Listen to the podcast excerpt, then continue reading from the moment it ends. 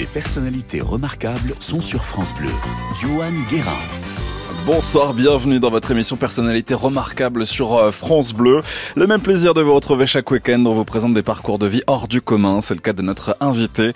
Il vous invite dans le monde très secret d'un groupement d'intervention de haut vol. Une institution qui a vu le jour en mille neuf cent soixante-quatorze et qui fête ses cinquante ans. Christian Prouteau a fondé et dirigé le G I G N.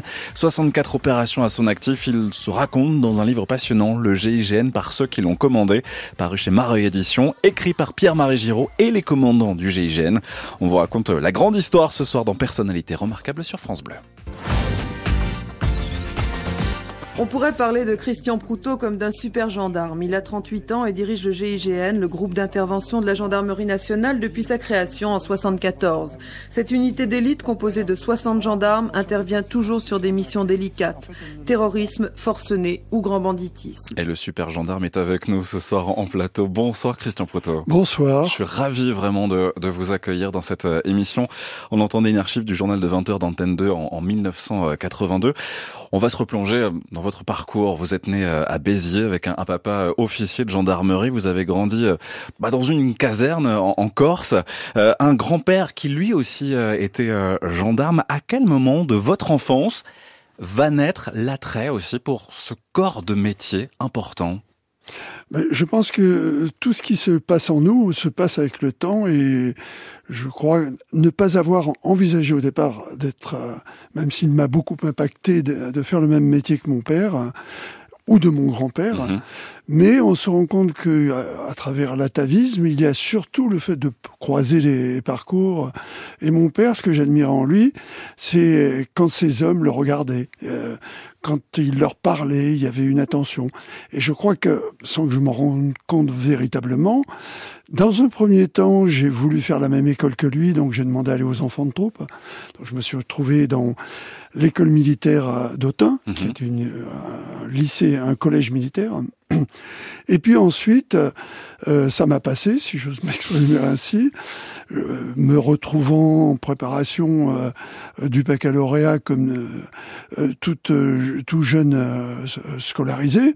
J'ai plutôt envisagé, euh, soit parce que j'étais un peu matheux, de me tourner vers euh, le métier d'ingénieur. Euh, je, on disait à l'époque euh, électronicien. Mmh. Euh, maintenant, on dirait plutôt informaticien.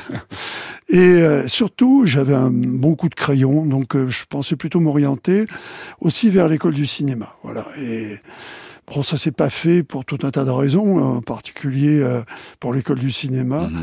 où la rencontre que j'ai eue euh, un certain mois d'août, euh, cette rencontre ne s'est pas très très bien passée à Boulogne. Et je suis allé euh, à l'opposé de Boulogne, où se trouvait l'école du cinéma, à Vincennes, pour euh, euh, voir avec un officier orienteur comment interrompre ce qui me paraissait une purge, euh, cette succession d'études, en m'engageant. Et je me suis engagé dans l'armée, avec un parcours dans le but de devenir gendarme. Et ça répond à votre question, c'est sans doute tous euh, d'avoir côtoyé ce beau gendarme qui était mon père toute, toute, euh, jusqu'à mes dix-huit ans, mmh. mes dix-neuf ans, pardon, qui a fait que euh, je me suis dit, mais c'est bien sûr, ça doit être... Euh, ce sera mon parcours. Et il y a cette vraie filiation euh, qui, euh, qui ressort. Euh, il y a aussi cette anecdote qui est plutôt euh, parlante. Quand vous sortez de cette école de cinéma à, à Boulogne, vous, to- vous tombez nez à nez avec une affiche euh, sur euh, qui, qui dit en fait « Engagez-vous ». C'était une affiche, là aussi, il y a quelque chose de, de fort. Oui, parce que euh, il y avait un militaire. Mmh. Et même si on n'était pas dans un contexte qui amenait à se poser des questions sur la défense de la nation, euh, cette grande affiche avec une R cinq, euh, euh, c'était une R huit, pardon, mmh. une R huit bleue, euh, ce beau sous-officier euh, en tenue, euh, à la Porte Maillot, alors que je, je, je venais de subir une grande déception euh, par rapport à, à ce qui me semblait au départ être euh, mon objectif euh, de faire ces décors pour le cinéma. Je me suis dit, oui, c'est, ça m'a paru une évidence, avec, comme vous le dites, et vous avez bien noté, engagez-vous. Mmh. Et, et peut-être que, sans vouloir plagier quelqu'un qui a écrit euh, un livre euh, où il fallait justement s'engager, euh, ça m'a paru être euh, une double vocation, me libérer un peu de, euh, de ma famille, puisque en s'engageant, on avait tout de suite un métier. Mmh. D'avoir ce parcours que m'a présenté l'officier orienteur qui allait m'amener à devenir officier gendarmerie comme mon père, euh, sur une période qui devait s'étaler sur euh, cinq ans. Mais euh, le terme, vous avez raison, était important. Engagez-vous. Et je me suis engagé. Et ce qui est drôle aussi, c'est qu'enfant, vous meniez déjà des troupes avec les scouts, notamment dans des disciplines sportives. On vous, votre surnom, votre petit surnom, c'était le, le petit chef. Euh, vous allez aussi intégrer, parce qu'on parle de vos études, vous allez aussi intégrer l'école des officiers de gendarmerie à Melun. Euh, juillet soixante-douze, à la sortie de Melun, vous rejoignez l'escadron de, de Saint-Denis. On est en, en région euh, parisienne. Et là, vous vous confrontez...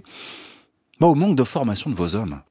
Oui, la formation, c'est quelque chose qui me plaisait beaucoup parce que l'officier qui commandait la, l'unité à ce moment-là, un jour vient dans mon bureau, un jour, quand j'ai un jour, c'était, j'avais pris mon poste depuis un mois, et il vient avec un, un gros document qui, euh, qui faisait environ huit cents pages. Il me dit, euh, avec l'humour euh, que, que l'on caractérise pas forcément euh, chez les militaires. Lui, il était passé par le rang. Il dit, tu sors de l'école, donc tu dois savoir lire, alors épluche ça. Et il me jette sur le bureau ce qu'on appelait à l'époque la circulaire deux mille, qui était une circulaire sur la formation euh, des hommes. Et en particulier, par rapport à notre métier de gendarme, euh, qui était le, le maintien de l'ordre. Et je me suis mis à éplucher ça avec, euh, d'une manière consciencieuse, mmh. pour euh, effectivement voir euh, si mon personnel euh, était au niveau de la mission qui était le sien. Et j'ai découvert dans cette circulaire euh, quelque chose qui m'intéressait d'abord par la, la spécialité, qui était le tir, parce que déjà à l'époque je m'intéressais beaucoup au tir, étant moi-même un, un bon tireur à la fois au, au, au fusil, euh, donc euh, tir à l'épaule, mais également à l'arme de poing. Et je vois... cette phrase incroyable où je me suis toujours demandé, j'ai toujours pas vraiment la réponse, si le rédacteur avait fait preuve d'humour euh, ou simplement s'il était très sérieux. On manquait à l'époque beaucoup de moyens, la gendarmerie, la France n'était pas en, n'était, sortait des trente glorieuses, c'est vrai, mais les budgets étaient tendus, mmh. et en particulier pour la formation sur le tir. Et il y avait écrit cette phrase incroyable, « Le manque de munitions sera compensé par de solides connaissances techniques ». Ce qui laisse perplexe quand vous savez que, comme tout, toute chose, l'entraînement est important. Oui. Et c'est pas en réfléchissant sur l'entraînement qu'on devient un bon tireur. Ouais, c'est vrai qu'il faut, il faut pratiquer sans cesse. Et, et d'ailleurs, manque de formation, notamment dans l'appréhension de certaines situations comme les prises d'otages. Euh, il y a une lacune telle que vous allez faire bouger les choses en créant le G I G N. On en parle ce soir, dans un instant. France Bleu vous fait découvrir des personnalités remarquables. Euh, Christian, il y a eu trois événements qui vont vous amener aussi à, à créer le, le G I G N. Euh, le forcené de Cestas, c'était en, en mille neuf cent soixante-neuf. Tout à fait. Euh, première prise d'otage, on peut dire réellement médiatisée. Euh, il y a eu aussi la prise d'otage de Clairvaux en soixante et onze, et puis la prise d'otage des J O. Alors ça, on s'en souvient, des J O de Munich, c'était en mille neuf cent soixante-douze, avec euh, la fin tragique que nous connaissons. Pourquoi ces trois moments vous ont-ils inspiré, ont été si importants aussi pour vous à ce moment-là ?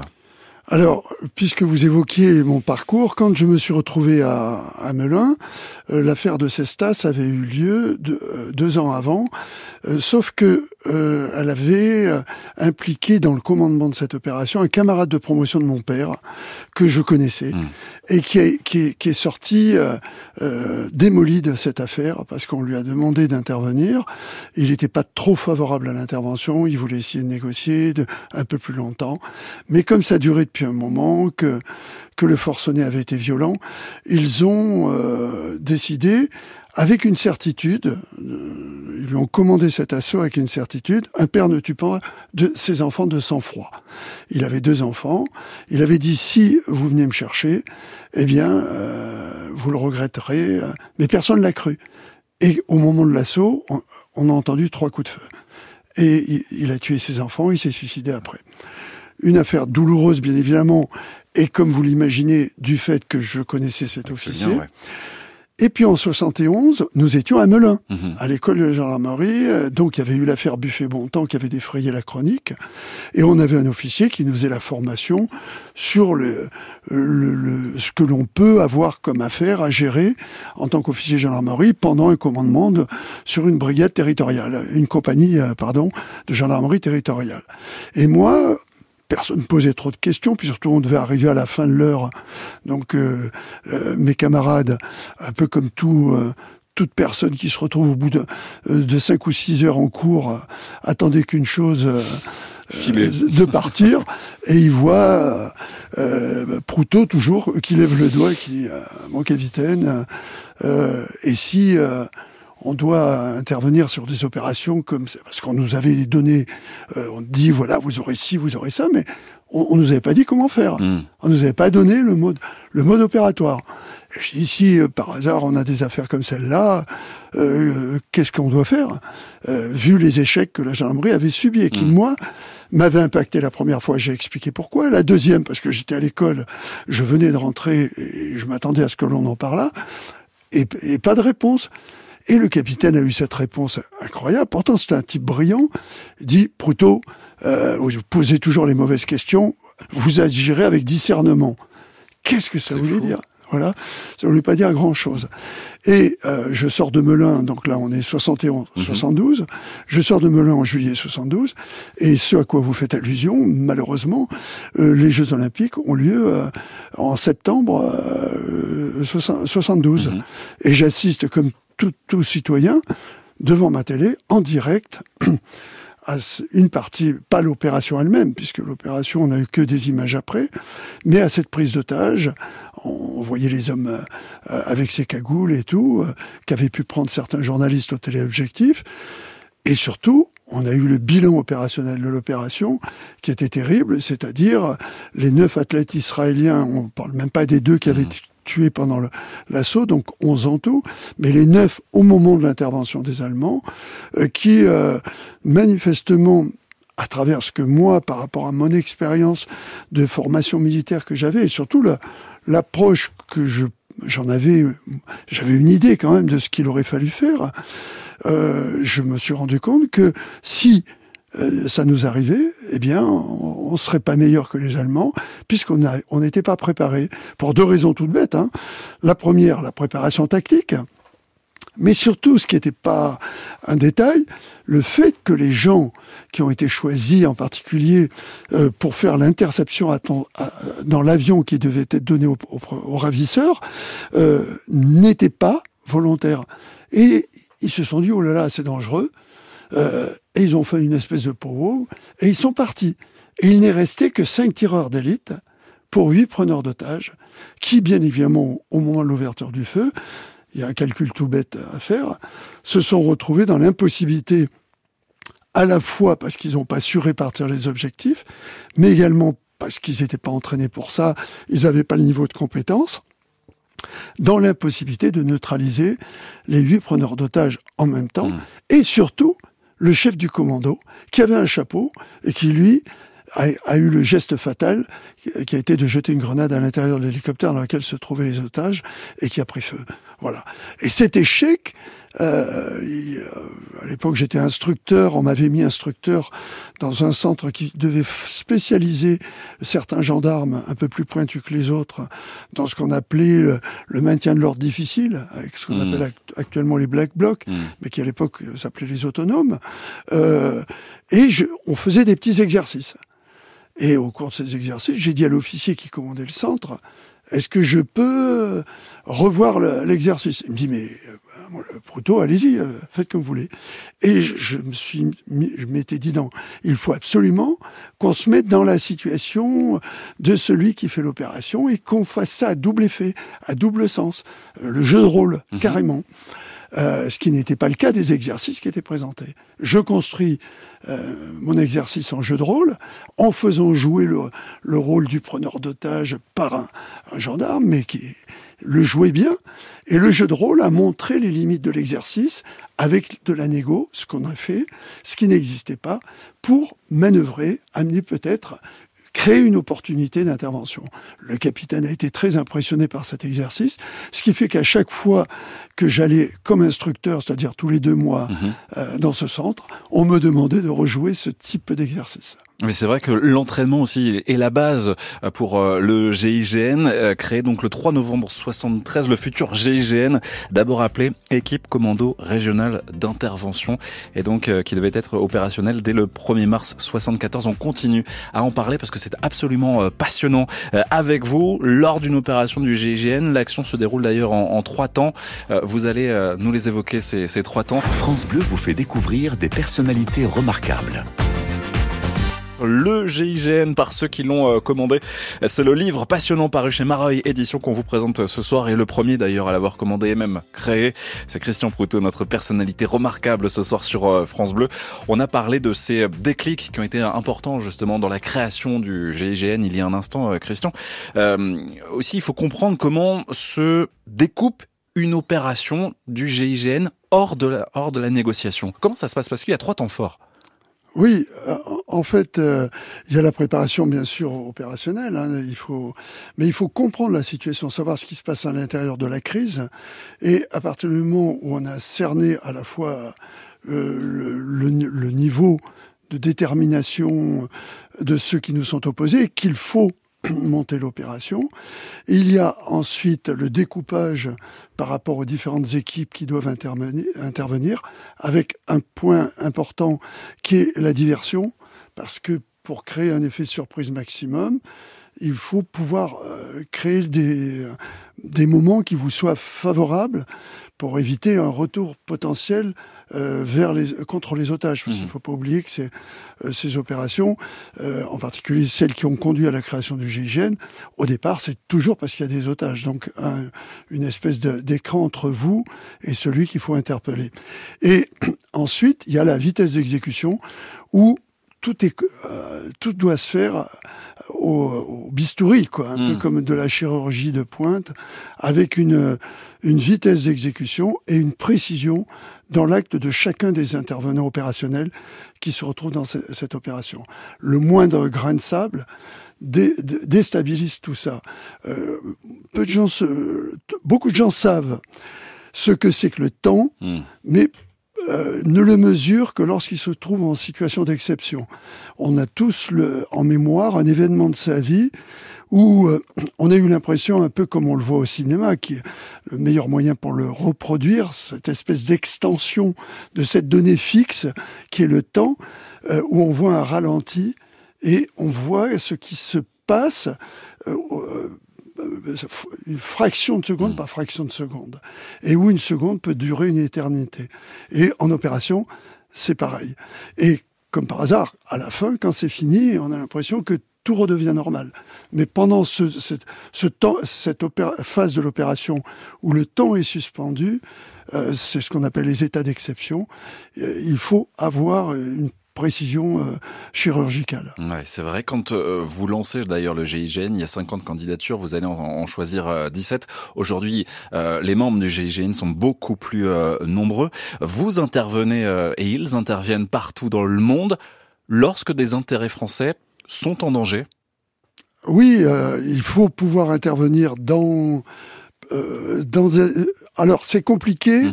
Il faut soit l'accord d'un pays, si par ouais. hasard euh, ça se passe en extraterritorialité dans un pays où on a, euh, on, avec lequel on a des accords. Euh, d'autres opérations sont pas possibles, mais par exemple, euh, vous avez le problème des ambassades. Et les ambassades, c'est une extraterritorialité. Et s'il y avait un problème dans une ambassade, le G I G N pourrait être amené à, à intervenir, ce qui fait que le G I G N a un certain nombre de dossiers tactiques sur toutes les ambassades de France, ne serait-ce que pour porter main forte euh, à un pays qui serait d'accord pour que nous puissions les aider dans le cadre d'un événement qui se produirait, comme ça s'est produit il y a beaucoup, pas mal d'années, au San Salvador, mmh. où le, le, notre ambassadeur avait été pris en otage. Voilà. Donc, euh, ces, euh, ces actions qui, euh, qui peuvent arriver, elles, elles sont euh, des fois simplement des actions de euh, support technique. Voilà. Euh, quand vous prenez, par exemple, le soutien que nous avons apporté à la garde nationale, euh, à, la, à la Grande Mosquée, lorsqu'il y avait eu un, un commando qui avait attaqué la Grande Mosquée, ils n'étaient pas qu'un commando, ils étaient un peu plus de deux cents. Mmh. Euh, La garde nationale s'est trouvée en difficulté, les Américains qui les, les aidaient sont partis, et à ce moment-là, le, le régime saoudien a demandé à la France, euh, parce que le, le fils du, de l'émir euh, connaissait très bien le G I G N qu'il était venu visiter, si le G I G N pouvait leur donner un coup de main tactique. C'est-à-dire, on a construit l'opération, et euh, Paul Barry, les deux de mes, deux de mes instructeurs, euh, les meilleurs, sont partis là-bas. On a défini le, le cadre opérationnel, on leur a donné les moyens, on les a entraînés et c'est eux qui ont fait l'opération. Et c'est vrai qu'il y a des enjeux politiques aussi considérables qui sont derrière toutes ces, toutes ces affaires et d'où l'importance aussi, c'est vrai, de ces, de ces ambassades qui sont un petit peu partout dans le monde. Une unité d'élite en tout cas qui a su s'imposer aux yeux du monde comme tel à travers des opérations marquantes, des prises d'otages médiatisées devenues aussi des cas d'école. On en parle ce soir dans Personnalités remarquables avec vous, Christian Prouteau, fondateur du G I G N. Les personnalités remarquables sont sur France Bleu. Johan Guérin. C'est un nom qui fait référence à une unité d'intervention d'élite. On vous invite au cœur du G I G N qui célèbre en ce début du mois de mars son cinquantième anniversaire. Quel est son fonctionnement? Comment gère-t-on des situations de crise et d'extrême tension? Quels sont aussi les secrets d'intervention des grandes affaires du G I G N? Autant de questions qui sont traitées dans ce livre Le G I G N par ceux qui l'ont commandé, paru chez Maroy Édition, écrit par Pierre-Marie Giraud avec les commandants du G I G N. Le groupe d'intervention de la Gendarmerie Nationale se découvre ce soir avec son fondateur Christian Prouteau, notre personnalité remarquable sur France Bleu. Christian, regardons aussi dans le rétro, continuons à faire cela, les grandes affaires qui ont fait la réputation du G I G N, qui lui ont donné aussi une figure internationale. La première, c'est à Loyada, une prise d'otage à la frontière de, de Djibouti et de la Somalie, les trois et quatre février soixante-seize. Vous avez participé justement, trente enfants de militaires français qui ont été pris en otage par un groupe de terroristes dans un bus scolaire. Écoutez un extrait du journal de vingt heures de T F un le quatre février mille neuf cent soixante-seize. Ce matin, les neuf tireurs d'élite du G I G N, le groupe d'intervention de la Gendarmerie Nationale à Maison-Alfort, partis spécialement hier sur les lieux de l'enlèvement, ces neuf tireurs d'élite ont, sur ordre des autorités françaises, braqué leurs fusils sur les cinq terroristes et ils ont fait mouche. Malheureusement, il y avait un sixième homme dans le car que personne n'avait vu. Il a tiré une rafale, une fillette a été tuée, cinq enfants et trois adultes sont blessés. La voix de Roger Gicquel que l'on entend dans ce journal de T F un... Euh... Ça a été un moment important aussi dans votre carrière, dans votre vie. Euh, vous allez intervenir et on l'entend, il va y avoir aussi la disparition d'une d'une petite fille. Non, non, il faut, il faut corriger, pas une, deux. Deux. Oui, parce que la deuxième était au départ, euh, au moment où euh, Roger Gicquel euh, était recherché. Cette information. Non, alors ça c'est un autre garçon qui, est, qui était parti, euh, mais une avait été blessée, on pensait la sauver, mmh. malheureusement on n'a pas, pas pu, et, mal... et pour nous c'est une douleur euh, incommensurable, parce que bien sûr, moins que les parents, ça, ça va sans dire, mais quand vous avez le sent... vous, vous prenez des décisions comme j'ai pris cette décision d'intervenir, c'était à la fois parce que je savais que euh, la pression qui était exercée au niveau du F L N C S, euh, le Front de Libération de la Côte des Somalies, qui avait annoncé un ultimatum à dix-sept heures et qu'il fallait que, euh, en menaçant de nous abattre un enfant tout, toutes les demi-heures, euh, il fallait pouvoir intervenir également par rapport à la fatigue des enfants qui avaient été pris en otage le trois Euh, la veille à sept heures du matin, qui étaient donc dans leur deuxième journée au, euh, dans ce, ce fichu bus. Il faut bien se dire que ces bus n'avaient pas la climatisation mmh. et que Djibouti, il fait quarante à l'ombre, c'est quand il y en a. Donc on était dans une zone désertique et je savais moi aussi que mes hommes ne pourraient pas durer longtemps parce que euh, ça faisait, on s'était mis en place à six heures du matin. On voyait le nombre des preneurs d'otages augmenter. On était partis au départ pour trois. En fait, c'était une erreur. Ils étaient déjà quatre. Mmh.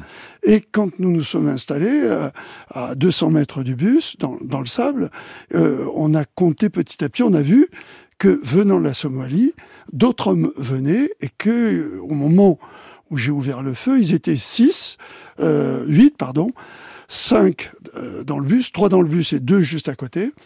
Et trois qui étaient dans le poste euh, somalien. Et non pas comme Roger Giquel l'a dit à ce moment-là, un que nous n'aurions pas vu à l'intérieur.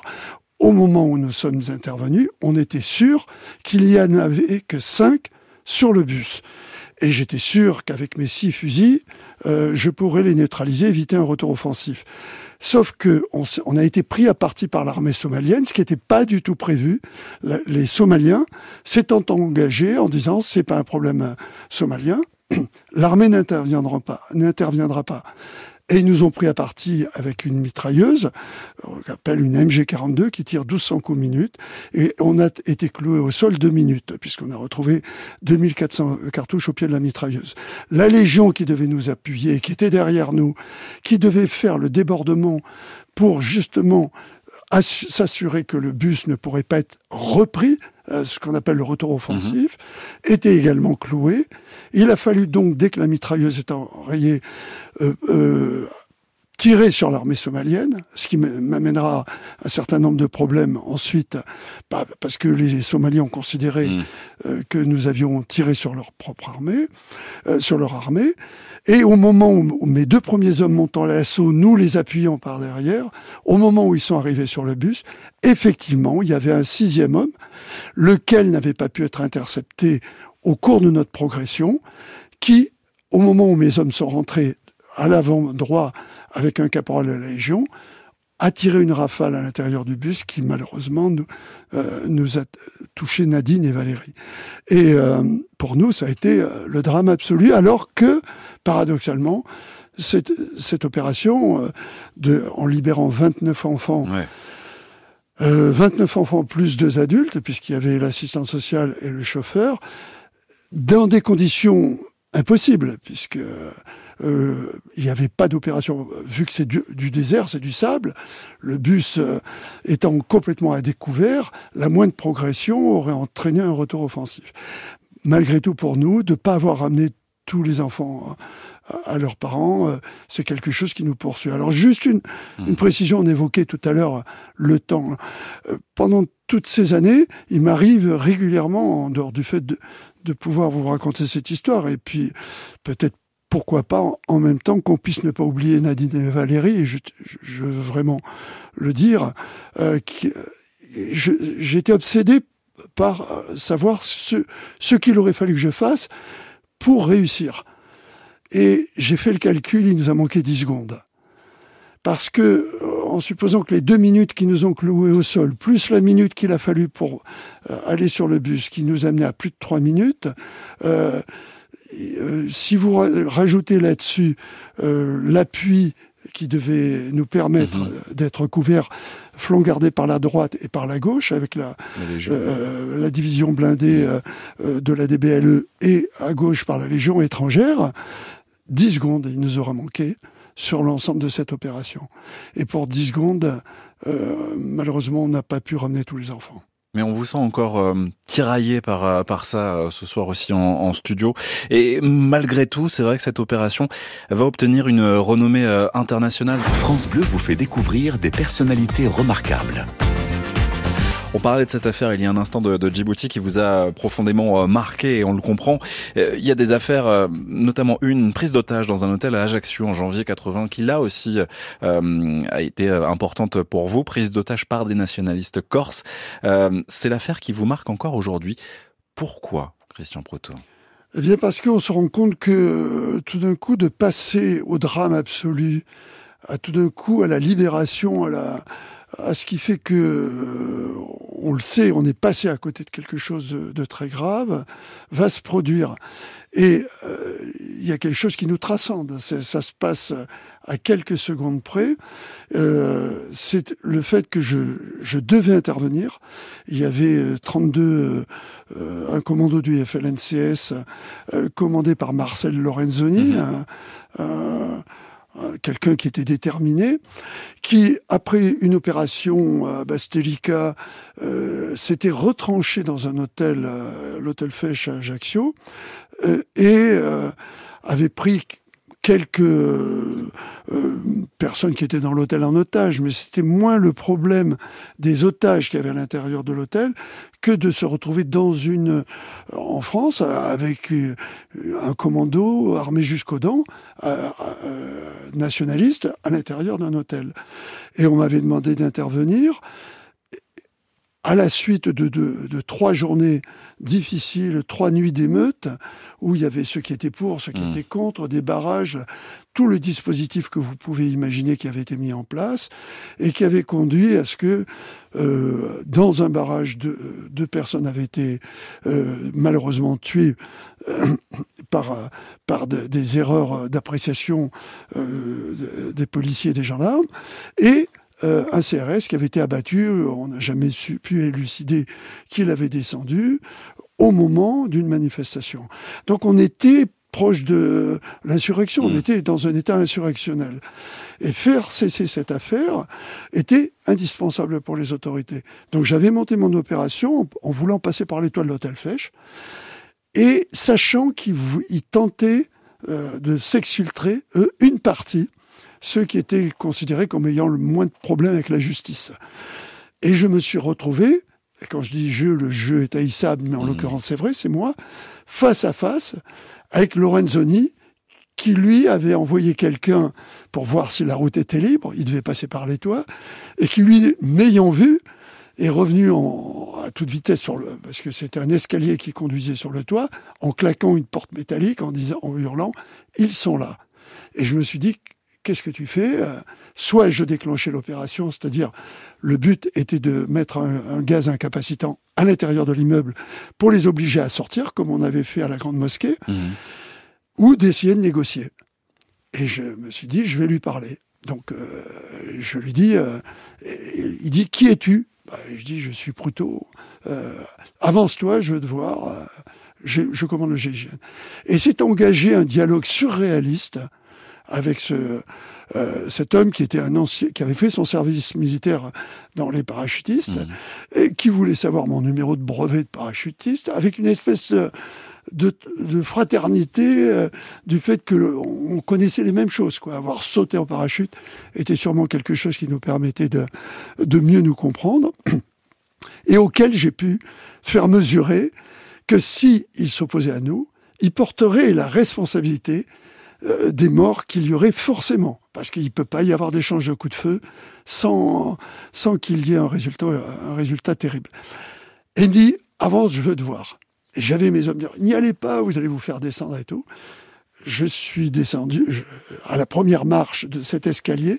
Il était au palier, parce que c'était en, des escaliers en deux temps par étage. Il était au palier, il était là. Il y avait une forêt de fusils derrière. Et euh, il me voit, et j'avais juste mon M R soixante-treize, mais dans son étui. Il dit, comment, tu me fais pas confiance et tout.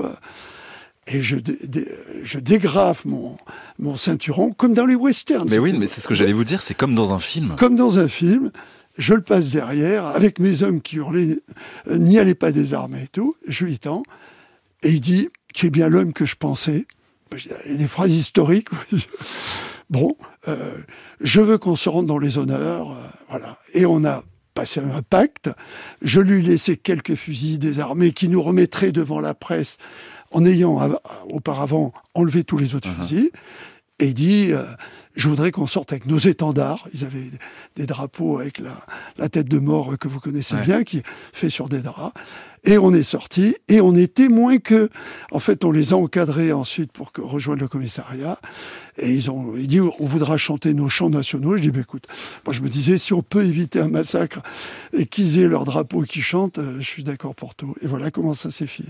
Ça s'est fini. Et je suis très fier de cette opération, parce que c'est grâce à la négociation qu'on a évité qu'un fossé se creuse entre le continent et la Corse. La négociation qui a évité un bain de sang. Mettons-nous aussi euh, en condition, le battement de cœur qui s'accélère, la respiration euh, également.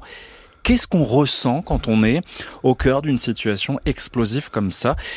Vous travaillez sur les émotions pour les gérer au sein du G I G N. Oui, tout à fait. C'est pour ça qu'il est important que les gens s'entraînent dans des conditions difficiles, pour qu'on retrouve, même si euh, c'est pas tout, ça sera jamais comme dans une opération, mais cette montée d'adrénaline, mm-hmm. pardon, qui à la fois vous, vous sublime, parce que euh, elle peut vous porter, mais également elle peut vous freiner.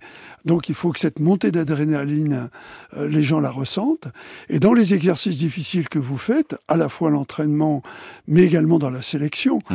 on voit comment les gens réagissent au stress. Et ça, c'est quelque chose qui est essentiel.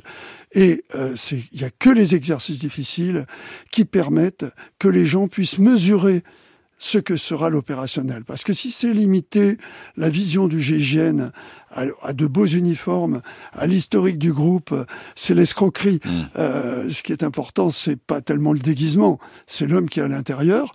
Et faire comprendre aux gens qu'ils ils ont une mission dans laquelle non seulement ils risquent leur vie, ce qui est, euh, ce qui est ça, ils, ont, ils en ont tout à fait mmh. conscience, mais qu'en même temps, ils s'engagent pour libérer d'autres personnes et si possible, arrêter ceux qui ont commis l'irréparable. Il y a cette affaire vraiment importante donc en, en Corse. Et après neuf ans, à la tête du G I G N, vous le quittez pour créer le groupe de sécurité de la présidence de la République. On est sous l'ère de François Mitterrand. On parle aussi de ce moment qui est important. France Bleu vous fait découvrir des personnalités remarquables. Notre invité, Christian Prouteau, fondateur du G I G N. Son histoire se découvre dans ce livre, Le G I G N, par ceux qui l'ont commandé, paru chez Maroy Éditions, écrit notamment par Pierre-Marie Giraud. Euh, on a parlé de, bah voilà, de cette époque G I G N. Vous avez toujours un œil, évidemment, euh, auprès de cette, euh, voilà, de cette euh, escadron d'élite, on peut dire, euh, du, du G I G N. En quatre-vingt-deux, vous créez aussi euh, le groupe de sécurité de la présidence de la République à l'Élysée. Quelles sont vos missions à ce moment-là ? Alors, je, je vais essayer de vous rappeler quelque chose que peu de gens savent, c'est que dans un premier temps, en quatre-vingt-un, à l'arrivée de la gauche, il était prévu de dissoudre le G I G N. Mmh. Je me suis battu tout seul pour rencontrer Charles Hernu, lui montrer le G I G N, et à l'issue de cette démonstration, comme la gauche avait réalisé que M. Giscard d'Estaing ne voulait pas de sécurité, il n'y avait pas de sécurité, ils avaient fait, fait faire un audit, et ils ont dit, il nous faut une sécurité. Et ils se sont dit, le seul qui puisse faire ça, c'est Prouteau. Donc, on m'a appelé pour créer le G S P R dans un premier temps. J'ai fait tout mon dossier, mon travail, et on m'a dit, bon, ben, vous prenez le commandement. Et j'ai dit non, il n'y en avait pas question. Et après quelques, euh, quelques problèmes avec M. Rousselet, qui était directeur de cabinet du président de la République, qui a fi- il a fini par me dire, mais enfin, vous êtes militaire, vous devez obéir, mmh. donc vous venez. Donc, j'ai pris ce commandement. Alors, les missions, elles étaient, elles paraissaient simples au départ, assurer la sécurité du président de la République, jusqu'à ce que je découvre dans des circonstances un peu particulière, à travers une phrase sibylline du président, pour le reste, voyez avec, alors que je faisais le tour de tous les gens dont je devais assurer la sécurité, la sécurité du président de la République, c'est pas que lui, mmh. c'est tous les gens autour de lui qui peuvent le rendre vulnérable, mmh. sur lequel on peut exercer une pression, par exemple. Et euh, c'est à travers monsieur de Grossouvre, François de Grossouvre, que j'ai découvert l'existence euh, de sa fille, Mazarine Pinjot. Voilà. Alors, ça a été, euh, bien évidemment, pas très simple, mais ça a été passionnant parce que euh, on lui a permis, de, comme il souhaitait, c'était son sa décision, moi je n'ai pas à, à prendre position là-dessus, euh, il souhaitait qu'elle soit pas connue, euh, j'ai dû assurer sa sécurité d'une manière euh, très discrète, si j'ose dire. Et ça a été également quelque chose de passionnant de me dire que j'avais permis à cette petite fille, qui avait un, un an de moins que ma, que ma fille de, à l'époque, de grandir tranquille à l'abri des paparazzis et tout le reste. Donc, euh, ou de faire en sorte qu'elle soit à l'abri, parce que quand même des gens cherchaient quelque chose autour mmh. de cette seconde famille. Et ça a été C'était vraiment, pour moi, euh, une, une belle partie de la mission. Le reste étant beaucoup plus classique, bien sûr. Ouais, c'est vrai. Et d'ailleurs, il y a une phrase qui est marquante. Vous dites, le président ne s'appartient plus pendant sa, sa présidence. Et, et c'est vrai qu'on le, qu'on le comprend aussi. Euh, en quatre-vingt-cinq, vous quittez l'Élysée. Vous devenez préfet hors cadre, notamment lors des Jeux Olympiques d'Albertville. Vous êtes en charge de la sécurité des sites. Vous allez orchestrer la sécurité d'autres événements. Je le disais, aujourd'hui, vous avez toujours un œil, évidemment, sur le G I G N. cinquante ans, en plus, un anniversaire. Euh, il est marquant, ce, ce, ce moment-là aussi, pour vous. Oui, il est marquant parce que d'abord, euh, c'est une vie, et vous, on le sait tous, hein, la vie, c'est de l'eau qui nous glisse entre les doigts. Hein. Euh, je cherche pas à être grandiloquent, mais j'ai, on a tous ce sentiment, et pas vous qui êtes très jeune. Et comme disait le regretté Pierre Dac, que j'admire beaucoup, euh, on a son avenir devant soi, mais quand on se retourne, on l'a dans le dos. Mmh. Voilà. C'est vrai, mais c'est une belle façon aussi de, de terminer cette, cette émission. Un grand merci, en tout cas, Christian Prouteau, d'avoir été avec nous. C'était absolument passionnant. Merci de vous être livré comme ça sur France Bleu. Merci à vous de m'avoir fait venir et longue vie au G I G N. Ouais, vraiment. Merci en tout cas pour vous découvrir un peu plus aussi sur ce monde secret du G I G N qui célèbre ses cinquante ans. Je rappelle, d'ailleurs, vous en êtes le fondateur hein, de ce G I G N, Christian Prouteau. Pour en savoir plus, il y a ce livre G I G N par ceux qui l'ont commandé, paru chez Maroy Édition, écrit par Pierre-Marie Giraud et les commandants du G I G N. Merci à vous aussi d'être fidèles à cette Cette émission Personnalité Remarquable, toutes nos rencontres à réécouter sur francebleu point f r. France Bleu vous fait découvrir des personnalités remarquables.